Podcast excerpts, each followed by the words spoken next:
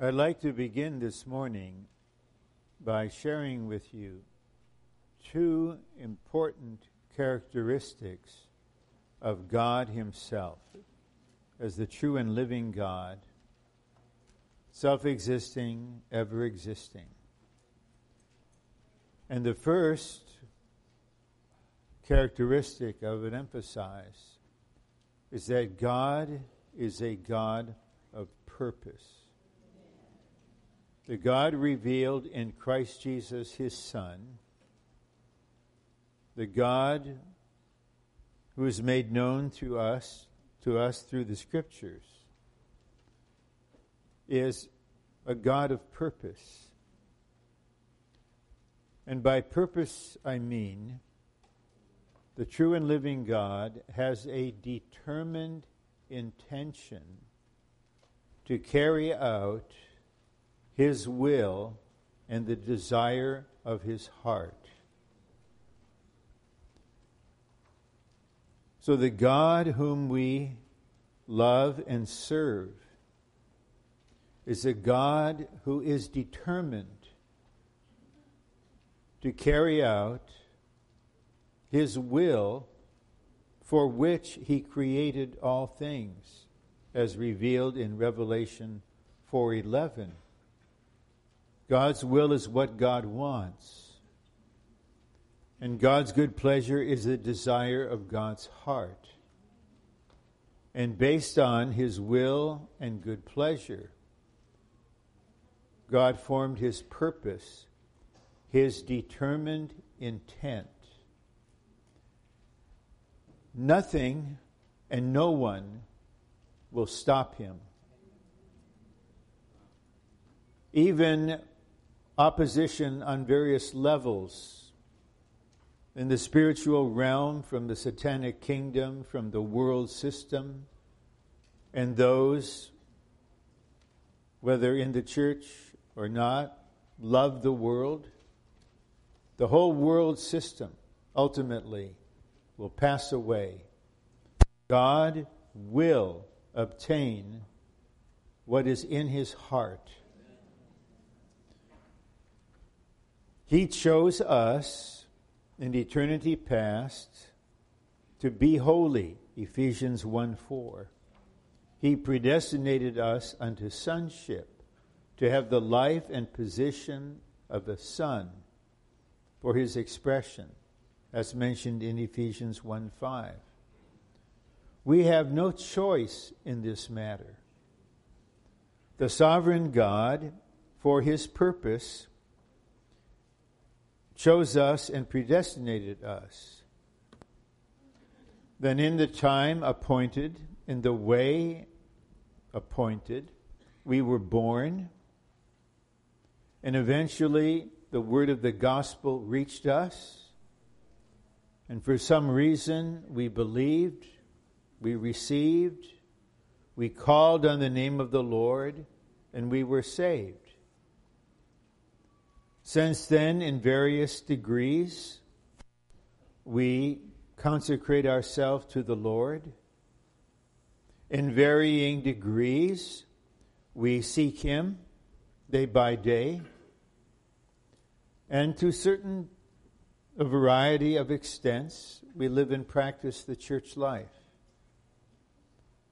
But the fact remains God, who is a God of purpose, will accomplish what he intends with every chosen, predestinated, redeemed, regenerated human being. It's only a matter of when. And the when will be determined by us, not by God. It will be determined by us in the sense that we will decide to what extent we will live for God's purpose, to what extent we will open our being to Him and live a life of consecration. But ultimately, God's purpose will prevail. God's purpose is to have in the universe a corporate expression of himself in glory in his Son as the firstborn Son, and a multitude of believers conformed to the image of this firstborn Son. This will be the corporate expression of the triune God of glory. And when this is ultimately manifested, there will be universal praise in the universe for such a glorious expression of God. Then I would mention a second characteristic of God, which is closely related to the first I mentioned, a God of purpose. God is a God of resurrection.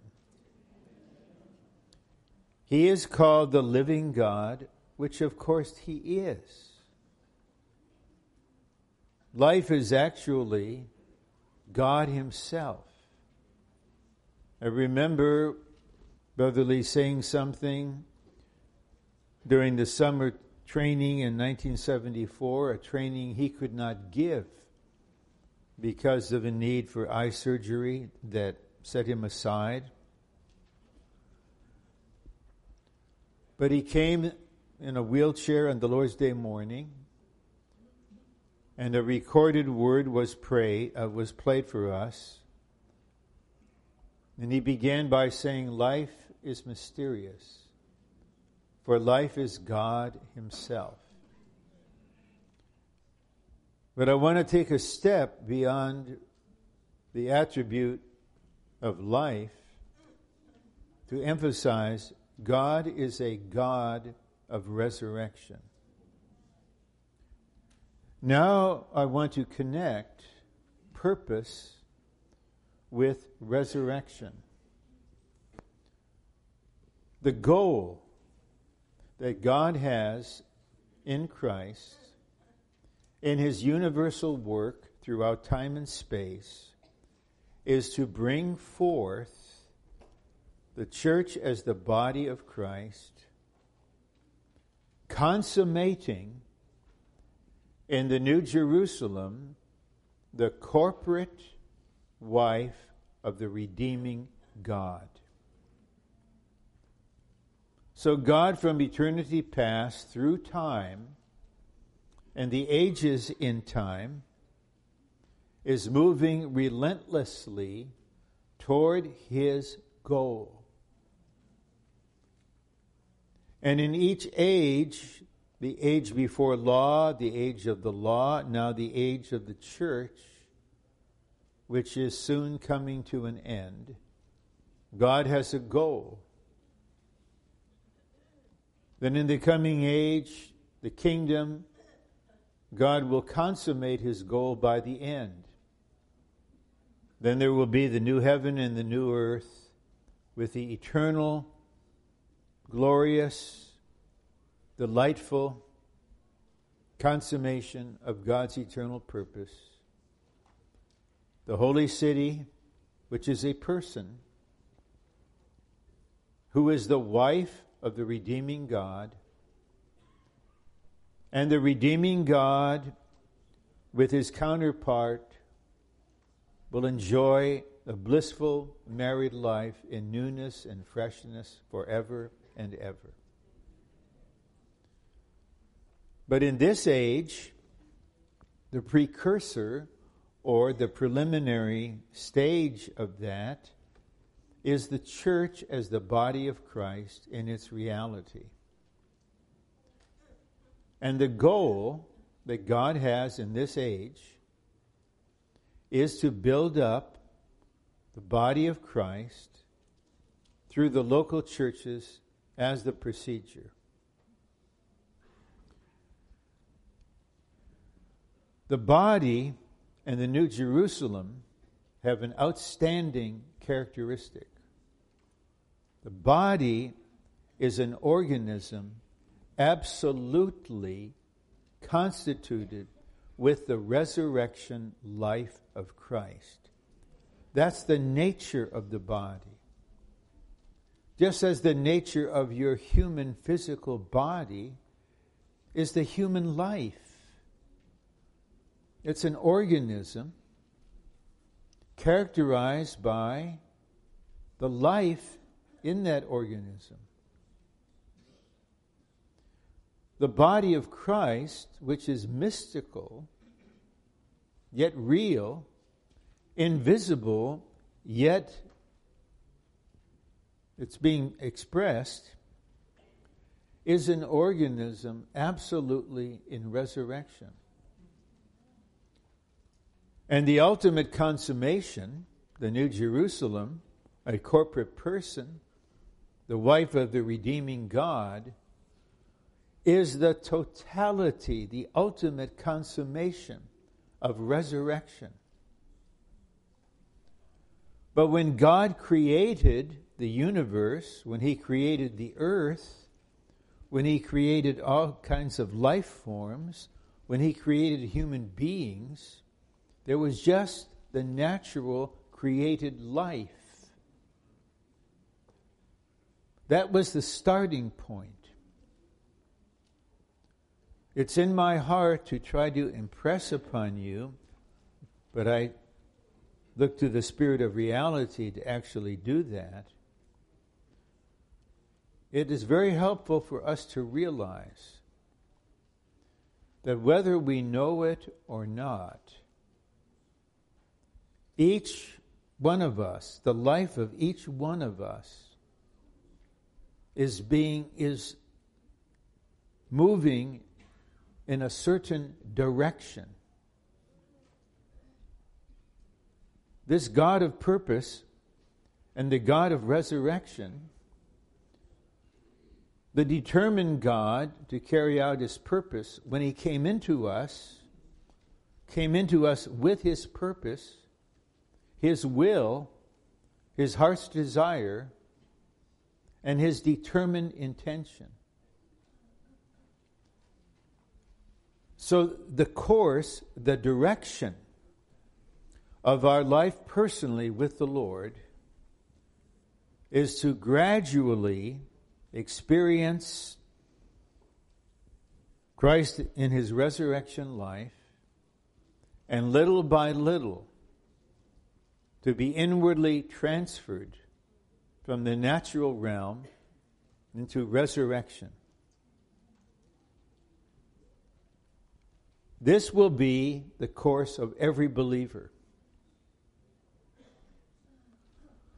Those who have received mercy, who are enlightened, and who are consecrated, and eventually receive the blessing of knowing this truth, we'll see a little bit later, will pursue this direction.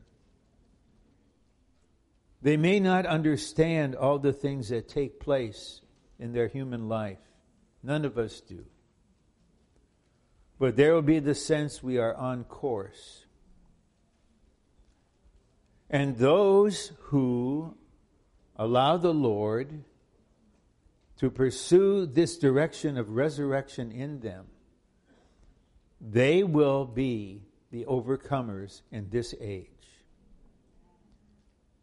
They will obtain the resurrection of reward, and they will reign with Christ for a thousand years. Those who are not aware of this, or are somewhat aware of this, uh, are rather lukewarm regarding it, or they choose to try to live two lives, then they waste a lot of time. And they may live with a certain presumption surely, I'm going to be around for a very long time, I can settle certain matters later. But none of us knows when the end might come. And so basically, they waste their human life and their Christian life. And some Christians have believed I wouldn't say it's a lie. The preachers aren't deliberately lying. They just are under an error, a mistake. That when someone dies, all problems are solved. You go to heaven, and all the problems are solved, no matter what kind of person you were. But the fact is, when a believer dies, she or he does not go to heaven, but goes to paradise, the delightful part of Hades. And then at the resurrection, the Lord continues where you left off. If you haven't been brought into resurrection, you now must continue that during the age of the kingdom. We're dealing with God, a God of determined intent. And now concerning the church. A local church, because it's composed of human beings just like us who are in the physical realm, but inwardly, in our spirit, have been regenerated and have the divine life, that is the procedure. The goal of God in the church is to bring forth the body of Christ as an organism constituted with resurrection life. This is his direction with the whole church, with all the churches, with the entire recovery. And mysterious things can happen. For instance, the Lord knew that in the 1920s, he had no way to carry out his purpose in the United States or North America or Europe. No way. It was impenetrable. So he went to China with virgin soil and gained believers like Watchman Nee and Brother Lee and accomplished an extraordinary work there with hundreds of local churches.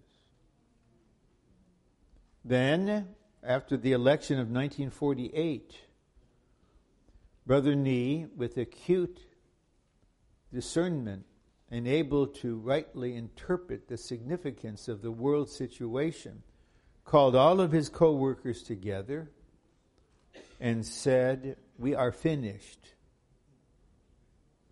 The result of this election indicates the United States will not become involved with preserving the present government.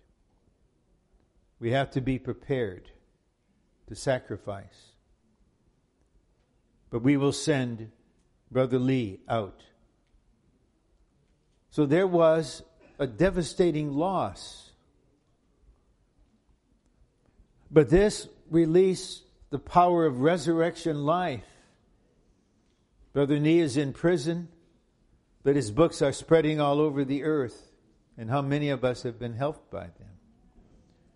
And now, in the mainland of China, there are millions of believers because the relentless God is operating in resurrection in our personal life and in our corporate life.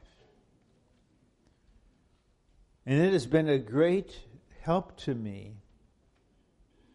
Although I'm the same as you, I still have my own whys. Why is this happening? Why is this prayer not being answered? It's settled in my being what my personal course is. I'm resurrection bound. And I don't plan on waiting for another thousand years to be brought into resurrection. I'm pursuing resurrection right now as I'm talking to you. This is the goal. And the burden, I wouldn't say it weighs on me, it is just constantly in me concerning the reality of the body of Christ would be brought forth through our corporate experience of Christ in his resurrection life. That's the title of the outline. We'll read it in about half an hour, and so the message will not be that long. About 70, 75 minutes. 75 minutes max. I, I realize for some of you that is really, really long, and so I'm not going to be the least bit bothered if you take what I call a holy nap. It's okay. I'm not going to take it personally. I've been on both ends of this, okay? So I need to share something concerning resurrection itself. When the Lord Jesus was on earth as the Son of Man, he was the complete God and a perfect human being.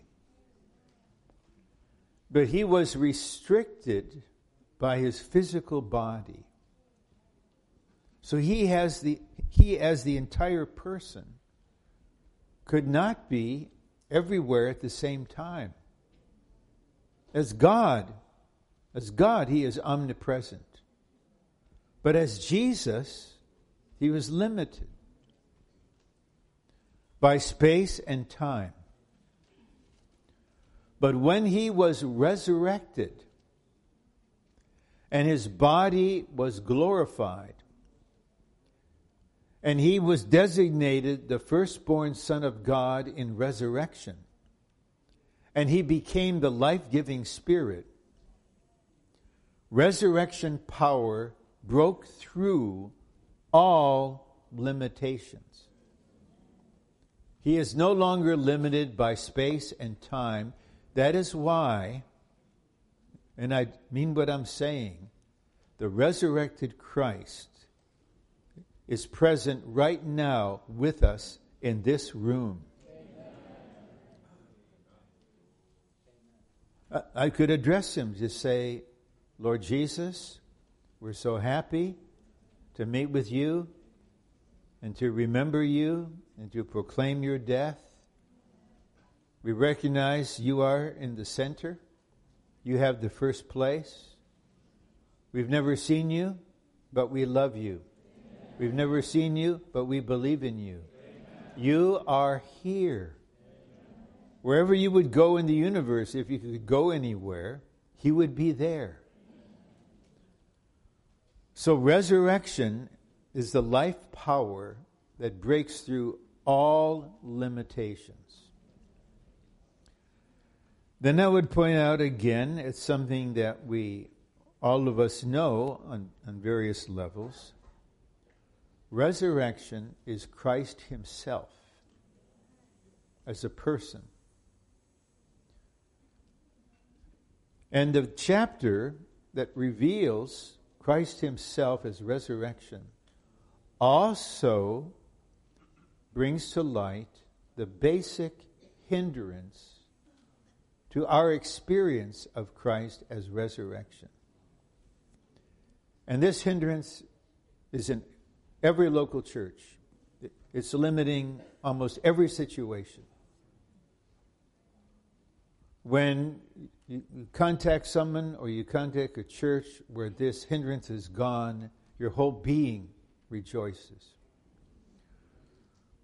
So, two sisters, Martha and Mary, sent a certain message to Jesus Lazarus, whom you love, is sick. I consider that an appeal to affection. They didn't say Lazarus is sick. You love him, so surely you're going to come running right away, lay your hands on him, and heal him. But once he read that, he told the disciples, This is not unto death, it's for the glory of God. He stayed where he was. Then, after a certain period of time, he said, I'm going to go. Now, the hindrances starts. Not with Martha and Mary, with his own disciples. Now you want to go. This is risky. So here, here's an opinion. We shouldn't go, we should stay here.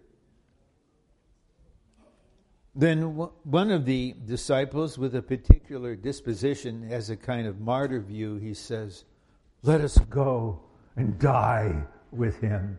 Let's go die. And so he comes, and then here's Martha, full of opinions. If you had come here, if you had only come when we asked you to, our brother wouldn't have died. Your brother will live again. I know. I am the resurrection and the life. He who believes in me will not die. Do you believe this? I believe you're the Son of God. One opinion after another. Then she sends for her sister, says, The Savior is calling you. He's not. But opinionated people attribute all kinds of things to other people. They just think it's that way, so the other person must be thinking that way. So then Mary comes and she offers her version. And eventually, Jesus wept. Now, now they're at the tomb. He's going to raise Lazarus from the dead. And Martha cannot keep quiet. She said, It's been four days he stinks.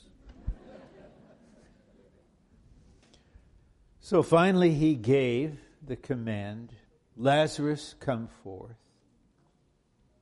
And he came forth and he gave the command unbind him. So here, this is very human. And we all have this human element, the Lord knows when we are in a difficult situation like this and someone we love is in peril, we want the Lord to come in and stop it. We want God to be the God of prevention. This is human. And there are times, especially if we're young in the faith, the Lord may be the God of prevention for us. But when he does that, we remain in our natural human life. But when he decides to function as the God of resurrection, I don't know why. He just lets certain things happen. I can't explain.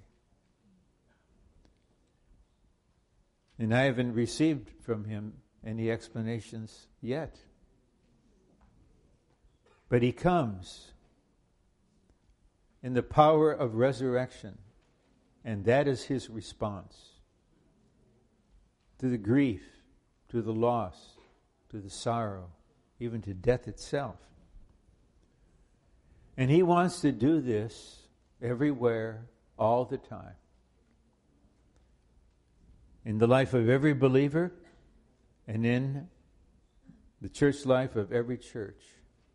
But he is severely hindered by our opinions. I've learned something. This is an illustration. I'm not making an issue of this. When a saint is ill and they have the leading to seek a certain kind of help, I don't express any thought to them. I just say, May the Lord bless the way that you are taking. But some saints will not. They disagree. You shouldn't do that. You should do this. I know of a situation of a sister, the wife of an elder, who died of her cancer that recurred because someone prevailed upon her not to get the medical treatment that she was recommended to have, but to try something else. And as a result, she died. So, all over the Lord's recovery, because we're a work in progress, is this limitation, just the opinion, the Lord has to stop. But what would happen in our own personal life and in our own church life if we could come to the Lord just as we are, honestly, honesty, honestly with our feeling, and then tell Him, Lord, do whatever you will. I'd like to open my being to you, and we open our church to you. Do whatever you want to do. Then He can be the God of resurrection. Then, one other matter I'll mention, then I'll go to Paul as a pattern that I think will be encouraging to us. Then we'll go through the outline. Everybody knows resurrection will be an event in the future. Actually, every human being will be resurrected. And just a little sidebar um, whenever a famous atheist dies, I'm not rejoicing that a human being has died in his sins. I'm not rejoicing at that.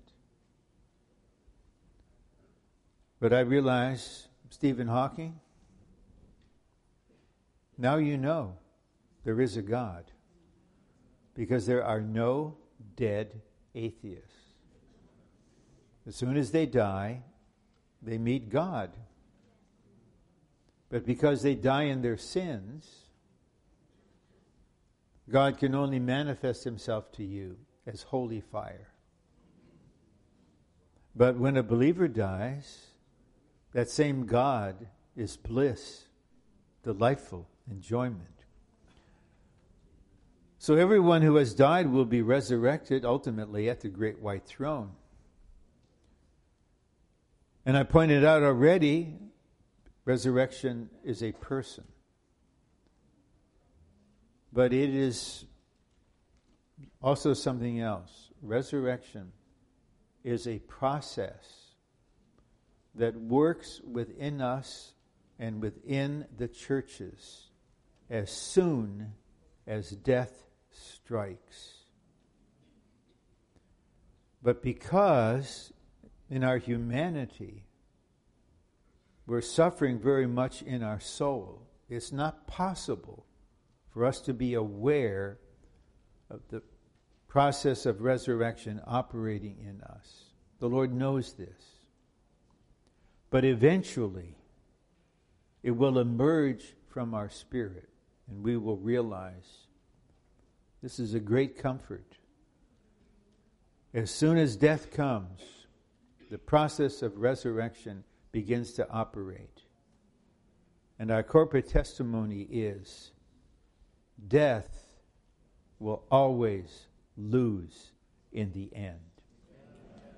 Resurrection life will prevail.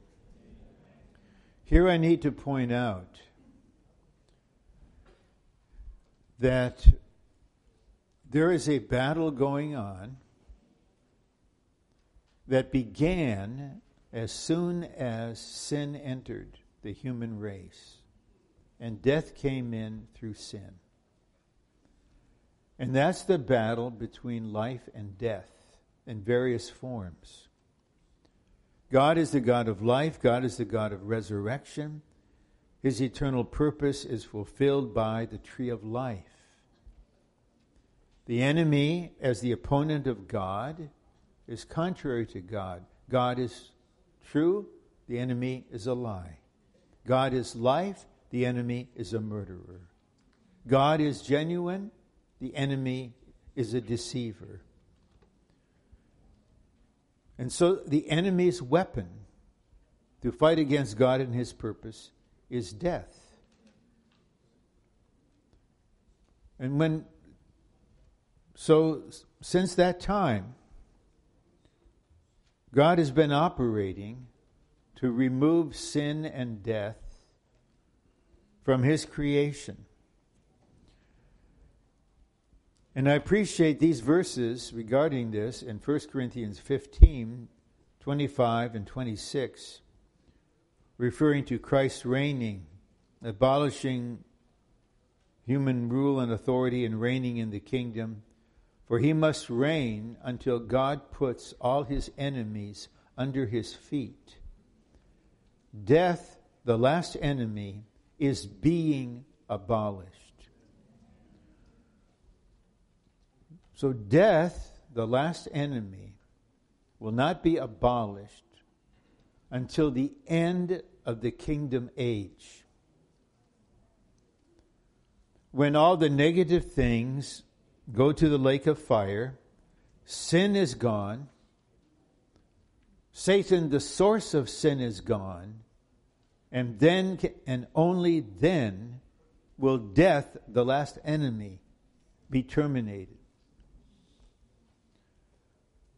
So, this battle of life and death in our lives personally and in the church life corporately is unend- unending. It doesn't mean you have to always be conscious of this in every moment of the day you're, you're struggling, you're wrestling. And I need to point out something to you in love and in faithfulness. When we were regenerated, the process of resurrection began in our being. And our spirit was enlivened. And this may surprise you, but our spirit is Zoe life itself. Romans 8:10. The body is dead because of sin, but the spirit is life because of righteousness. So our spirit is life. And the resurrected Christ is the life giving spirit, as well as a resurrected God man with a body.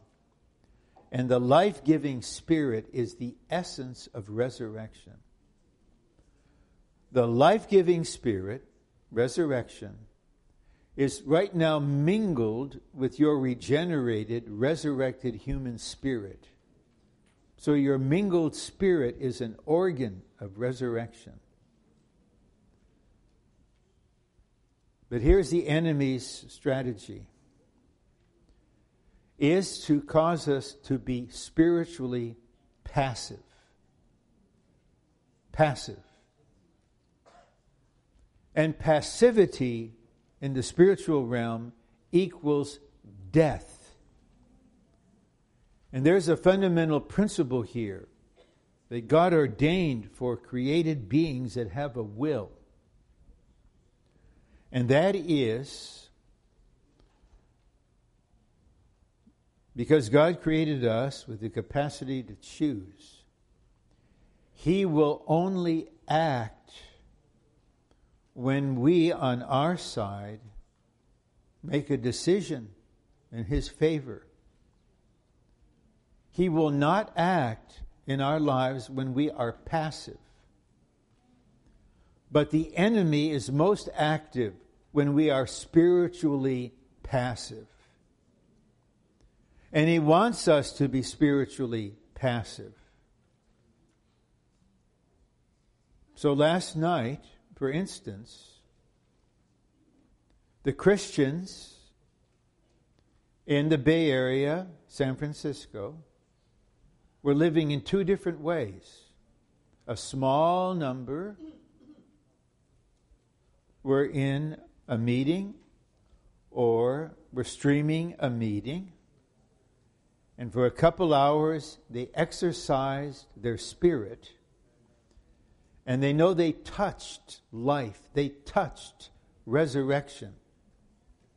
But others, on a Saturday night, were living as part of the crooked and perverted generation. That was their choice. That's how they spend their Saturday nights. On Lord's Day morning, I'll give the Lord an hour. Saturday evening is my time. Okay. Then you are spiritually passive. And the issue of whatever you are doing when you are spiritually passive is death. And you will know this. And this is why one of the most crucial spiritual practices to have been recovered is the exercise of the Spirit. Our spirit is subject to us, it's subject to our will. We can be in the Spirit anytime we choose. But again, we're all the same. I'm the same as you. When I wake up in the morning, I'm not a hind let loose. I don't spring out of bed in resurrection life, praising the Lord with my whole being. I usually have to grope to consciousness and then figure out in what time zone am I? Where am I? And then the process begins again to turn my heart to the Lord and exercise the Spirit. And so we have a pattern. Okay, just regarding this, I just feel to show honor where honor is due. From the first time I visited Taiwan in 1968 until every contact I have there, I'm impressed with a particular characteristic is the strong exercise of the spirits of the saints. That's a pattern to us all. In when we are passive, the enemy will do as much as we can until eventually we react to him. We become so disgusted with him and with where we are, then we turn. But the Lord is different. You have to understand He will come, He will cherish, He will draw you. But if you're passive, He won't do anything. So I borrowed the verse from Revelation 3. The Lord said, Behold, I stand at the door and knock. If anyone hears my voice and opens the door, I will come into him and he with me. This is the Lord knocking. You have to hear his voice and open the door. Let's say the door were open, he would still knock. But if the door is open, the enemy will just come in and go as far as he can. So I know this is a simple matter. It's almost an elementary matter but it's a life and death matter. We need to learn to exercise the Spirit when two parts of our being don't feel like doing it. Our body is tired or is not feeling well, and our mood is down, and so many things are pressing on us. That's right. So, what are you going to do? Wait until a spiritual tide comes in?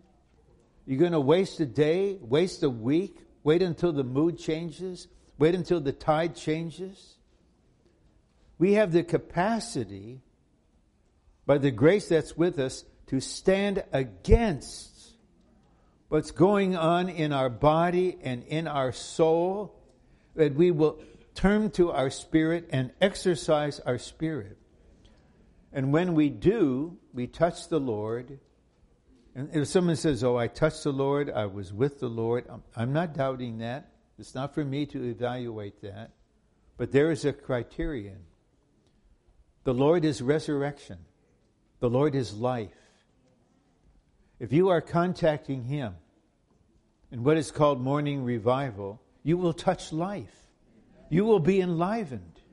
You will be supplied. You will touch resurrection. But if we just go through things, but we don't sense life, we don't sense resurrection, we haven't touched the Lord. That's why the crucial thing day by day is to contact Him. I look forward to, I hope we meet this dear woman whose case is recorded in Acts, who had a flow of blood for 12 years, went to all the physicians, only got worse. But she was determined to do one thing I'm going to touch. If I just touch the hem of his garment. My brothers and sisters, this needs to be recovered in us. The wonder of touching the Lord, Amen. contacting Him, Amen. spirit to spirit. okay, now, something concerning Paul, and then we'll go through the outline, and I'll be finished by 11:20. That's 26 minutes by my watch, and it's working, and I can see it, and it's right in front of me, and I will obey it because that's what's measured out to me. Okay. In Philippians 3, we see Paul's pattern. And in 1 Timothy 1:16, he tells us that he received mercy to be a pattern to all who believe. And in verse 10, he said, to know him and the power of his resurrection. I think I was about 20 years old when I read these verses in a fresh way and I touched for a moment the power of resurrection, to know him and the power of his resurrection and the fellowship of his sufferings, being conformed to his death. In Paul's seeking, he wanted to know the Lord and the power of his resurrection. He was not passive. He is actively seeking this. And verse 11 points to the goal of resurrection experienced in a personal way, if perhaps I may attain to the out resurrection from the dead. Now, that's an unusual word, even in English, out resurrection. What's an out resurrection? Well, it's a literal translation of the Greek. It has a twofold significance. Objectively, Paul is saying all the believers will be resurrected when the Lord comes. The unbelievers will be resurrected after the kingdom. All the believers will be resurrected. But those who are the victors, the overcomers, they will have, you could say, a resurrection with honors. They will be resurrected into the kingdom because they finished their course, they went to the Lord in victory. So their resurrection is a category different from the general resurrection. We know from Matthew 25, from that parable, those who pass away, not filled with the Spirit, not transformed, will have to pick up where they left off when they're resurrected. Death doesn't solve any problems, it just postpones the process for a while. So Paul aspired to have a resurrection of the overcomers. But that's not my emphasis, this morning. On the subjective, personal side, Paul was longing that gradually every part of his being would be brought into resurrection. Gradually, gradually, that the resurrection life in his spirit would permeate his mind, his emotion, his will, all of his inward parts. Even in, Revela- in Romans 8:11, he would speak of the one who raised Christ Jesus from the dead, giving life to his mortal body the body is not resurrected, but it can be enlivened. And after expressing this, he used a verb twice. And actually, I'm convicted by this verb. Even now, I'm seeking the Lord to what extent I, I, I, I experience this. Not that I have already obtained or am already perfected, but I pursue. I pursue. May I ask gently? I asked this question of myself quite a while ago. What do you pursue? Can you say to the Lord, person to person, I pursue you? When you pursue something, You are earnestly, energetically seeking that.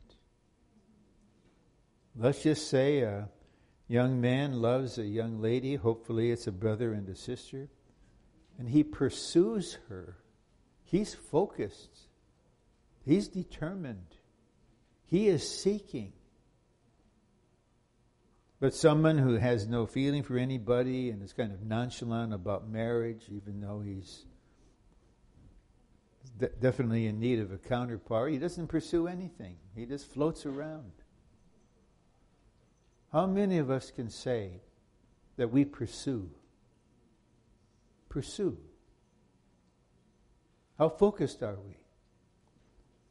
To what extent does it matter to us that we know Christ and know the power of his resurrection? But I pursue, even if I'm, I may lay hold of that for which also I have been laid hold of by Christ Jesus. So the Lord first pursued us, and He came to us, and He is drawing us. But on our part, there needs to be the response I pursue. Now, please don't come to the microphone during the sharing time and say, I consecrate myself to pursue the Lord. That's not a consecration. That is a vow you won't be able to keep for the rest of the week. I'm the same as you. I've stopped making promises that I can't keep. But I can say, Lord, I give myself to you. I consecrate myself to you. Train me to pursue you. Cause me to pursue you. I can't do this without you, and actually, I can't do it without the body either. I, I can't last very long alone. I can only advance in and with the body. And then in verse 14, he mentions, I pursue toward the goal for the prize to which God in Christ Jesus has called me upward. So from the time he was saved, he pursued. And inwardly, I don't want to say too much, but my spirit is praying for all of us. Lord, recover a pursuing spirit among us. In no way do I criticize the young adults where they are.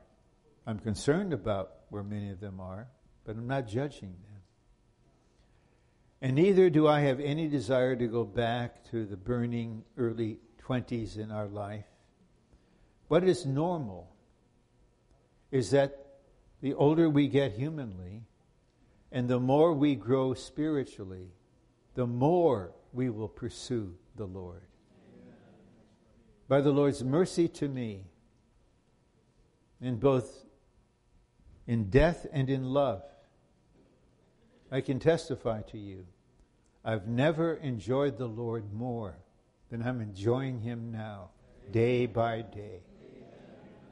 I've never pursued Him more. But the Lord knows, and I need to be discreet because love covers. I have a helper.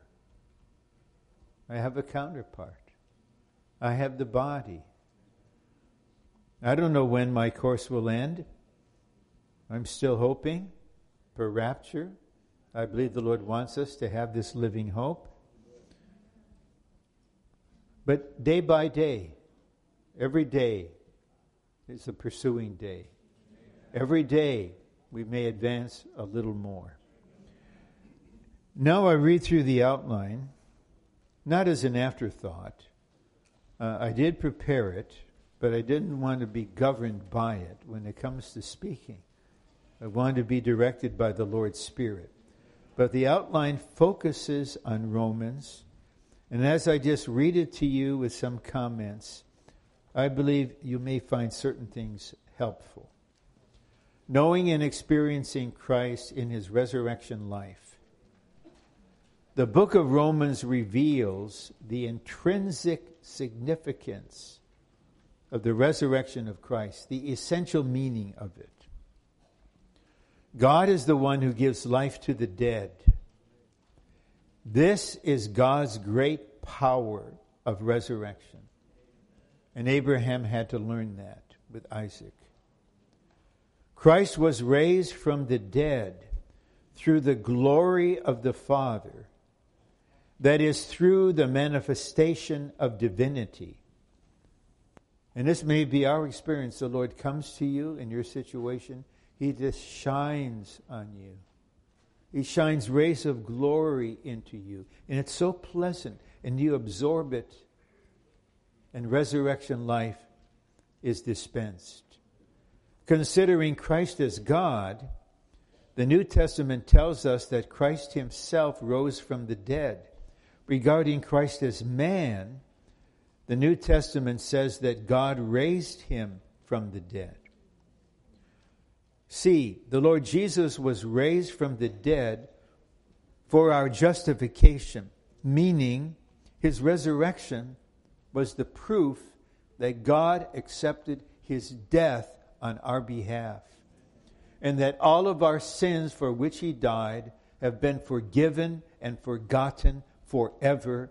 And now Christ is our righteousness before God. That is why we can approach God in peace. The resurrected Christ is a proof of this.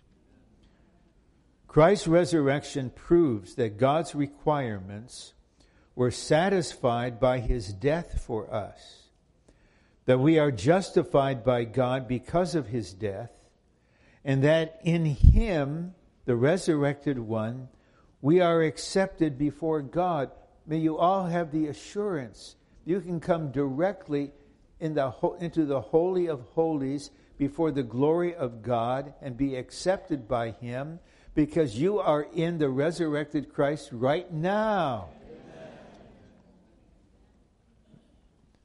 By incarnation, Christ put on an element, the human flesh, that had nothing to do with divinity. Oh, oh wait, wait a minute. Okay, two, under C. I'm going a little ahead. As the resurrected one, he is in us to live for us. A life that can be justified by God, and that it is always acceptable to God. D. Christ died and lived again that he might be Lord both of the dead and of the living. We live to the Lord and we die to the Lord. Therefore, whether we live or die, we are the Lord's. These verses say, none of us lives to himself and none of us dies to himself. Whether we live, we live to the Lord. Whether we die, we die to the Lord. Last night, a dear brother had brief fellowship with me after the meeting. He's saying I need to go to Japan to be with my father, who's 89. I know his father, a faithful co worker through whom the Lord opened up the whole country. That he's in his last days. I need to go there to be with him. He had a stroke alone in his apartment many years ago. He has not been able to speak, but the Lord kept him with us. And I believe our dear brother is going to finish his course in honor. He'll die to the Lord.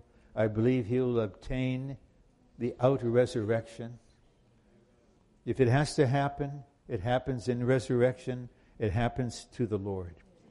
Whether we live, therefore, or die, we are the Lord's. So for Paul in resurrection, the crucial thing was living to the Lord. What happens to me is secondary. The primary matter is that I live to the Lord. No matter what happens to me, I live to the Lord. I am the Lord's. Resurrection produces this. E. Christ was designated the Son of God out of the resurrection of the dead. And his resurrection was his birth as God's firstborn son. In the Godhead forever, he's the only begotten son for life. In resurrection, he's the firstborn son with his humanity for propagation. Before his incarnation, Christ already was the Son of God, the only begotten Son. By incarnation, Christ put on an element, the human flesh, that had nothing to do with divinity. That part of him needed to be sanctified and uplifted by passing through death and resurrection. By resurrection, his human nature was sanctified, uplifted, and transformed. What happened to him as a man will happen to all of us when we are fully in resurrection. That part of his being of him needed to be sanctified and uplifted by passing through death and resurrection. By resurrection, his human nature was sanctified, uplifted, and transformed. Hence, by resurrection, he was designated the Son of God with his humanity, and now as the Son of God, he possesses humanity as well as divinity. That resurrection designated him as the Son of God in his humanity.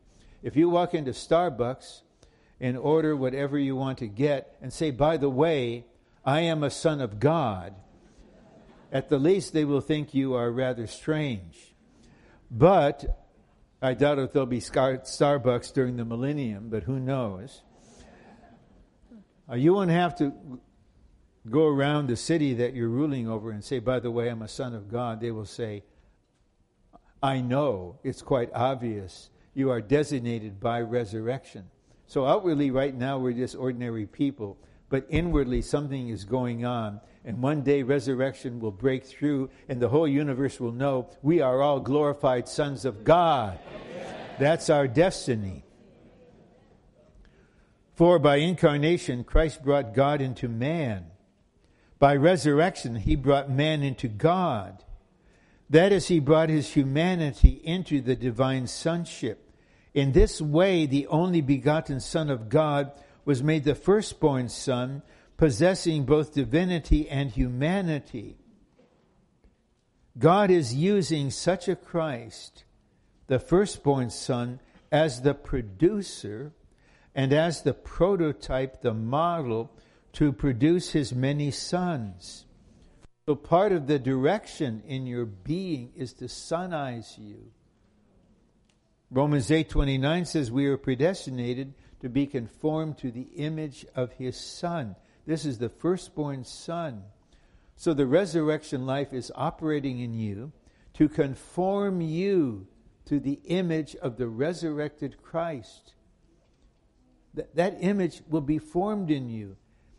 And one advantage of visiting places once a year or every two years is that you can just see and rejoice in the increase of Christ in the saints. So I'm not a politician, I'm not a man pleaser, I don't do things out of fear of man. I have to speak sincerely, but I can assure you, as I look upon you this morning, there is more glory, more Christ among you than there was a year ago. Amen. So just keep doing what you're doing but maybe just pursue a little more ardently. But that's just a, a little gentle encouragement. F. In resurrection, Christ is the pneumatic Christ, the life giving Spirit.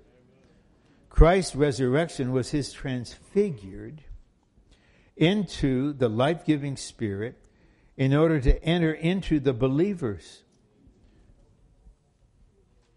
In, in Luke 24, the disciples were afraid when the Lord appeared. They thought they saw a ghost, a specter, a spirit.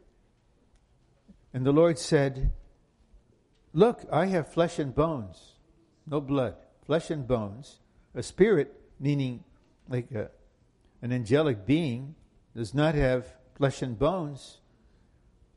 And these were all men, and so they, they need some objective evidence. So he says, You have anything to eat? They gave him some grilled fish and he ate it. Okay. I don't know how we digested it. I don't know where it came from. But he has a body of flesh and bones. We believe that. But right now, as you're sitting there, do you have this sense that a being with flesh and bones is moving inside of you? I've never had that kind of feeling. I mean, how can a being with flesh and bones go from your spirit into your heart? But the Bible clearly says that Christ is in us. that Christ is making his home in our heart. We don't have to interpret this. It just means what it says. Christ is in us. Christ is making his home in us. But how can he be in us? He is in us because in resurrection, he's the life giving spirit. So I know the theologians from the Graduate Theological Union, when they hear this, are going to challenge this and say, How, how do you explain this? How do you systematize this? You say Christ has a body of flesh and bones that's glorified, and with that he's on the throne, and Christ is a life giving spirit, with that he's in you. How do you reconcile the two? I would say, I don't know. I don't try. I, there's no commandment reconcile the truths in the Bible. I just believe what the Bible says. Amen. He has a body of flesh and bones, a glorified body. He's on the throne. He's going to come to the earth visibly, and I hope to be here when he comes. Actually, not here. I hope to come him, come with him when he comes. Amen. But also, he is in us because he's the Spirit. Let the theologians systematize. I want to experience and enjoy him along with you. The reality of resurrection is Christ as the life giving Spirit. When we receive Christ today, we receive not only the redeeming Christ, but also the life giving Christ. Every morning, the resurrected Christ wants to give you life. Don't be afraid to come to Him. Come as you are, based on His redeeming blood, and let Him enliven you. He's the life giving Spirit. You don't have to work for it, you don't have to deserve it. Just receive it. Life giving Spirit. Now, we enjoy the redeeming Christ, the Lamb, and the pneumatic Christ, the Spirit. If we know and experience Christ as the pneumatic Christ, we will be brought into resurrection and live in resurrection. That's the process. That's what's going on inwardly in all of us. Whether we are aware of it or not, God is determined he will bring our whole tripartite being into resurrection. He will bring the churches into resurrection. He will have the body in resurrection. He will have a bride in resurrection. Nothing can stop him. He may be delayed, but that's part of the plan. But he's looking for the saints in the churches that will simply be open to him, actively exercise their spirit, turn their heart, love him, and say, Lord, today, advance. Grow in me, increase in me, grow in your body, increase in all the saints all over the earth. Roman 2, the book of Romans unveils crucial aspects of the believer's experience of Christ in his resurrection life. A, we believe on God who raised Jesus our Lord from the dead.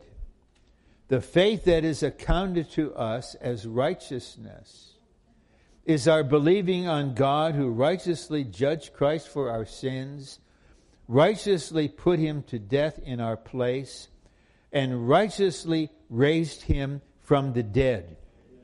Now, in gospel preaching and in our own exercise, B and the subpoints is important. If we confess with our mouth Jesus as Lord, and believe in our heart that God raised him from the dead, we will be saved.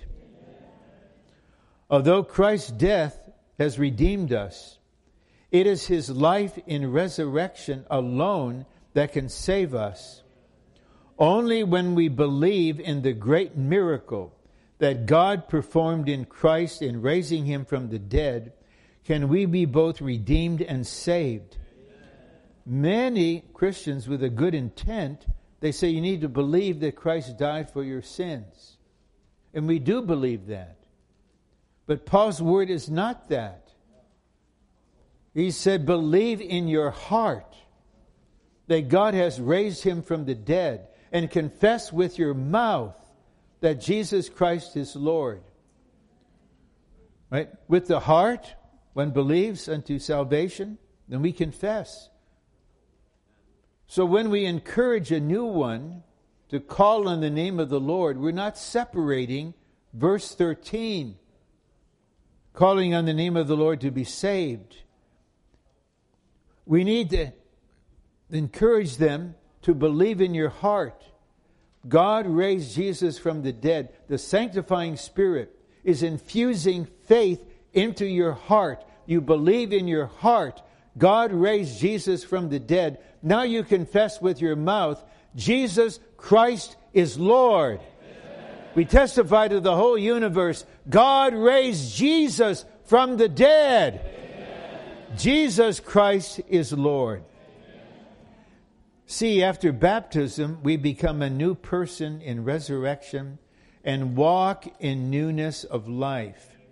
Resurrection is not only a future state, it is also a present process of renewing. So I say again, I don't know how these advertisers get my email address and they think I'm one, I'm interested in all these anti-aging, this and that. Stop aging, be perpetually young. Forget about that. I'm newer now at my age than I was at 30. We're getting renewed day by day. We're learning to walk in newness of life. I don't need your aging stuff, which doesn't work anyway. You just want my money. You don't care about my health. So I'm deleting you. And I'm just going to enjoy the God of resurrection and walk in newness of life a little more today than yesterday. Amen.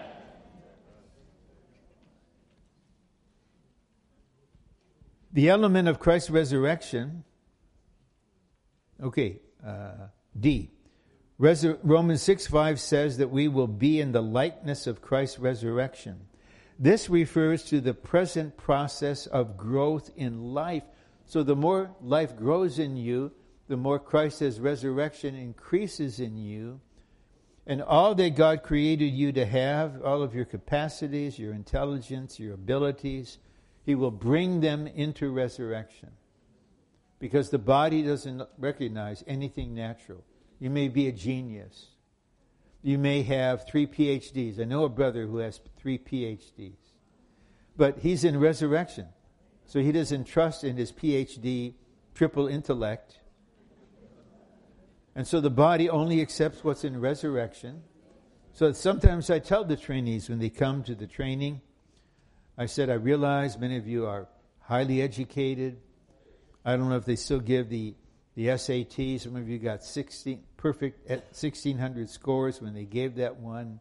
Some of you ne- never got a B in your whole life. Now you're here.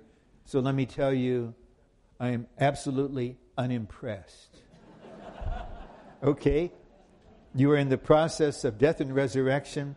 It's when resurrection life reconstitute your ability, you will be useful to the Lord. Amen. Until then, just please receive the Lord's perfecting and training, and the Lord will gain in you. The element of Christ's resurrection is found only in Christ Himself. He Himself is resurrection.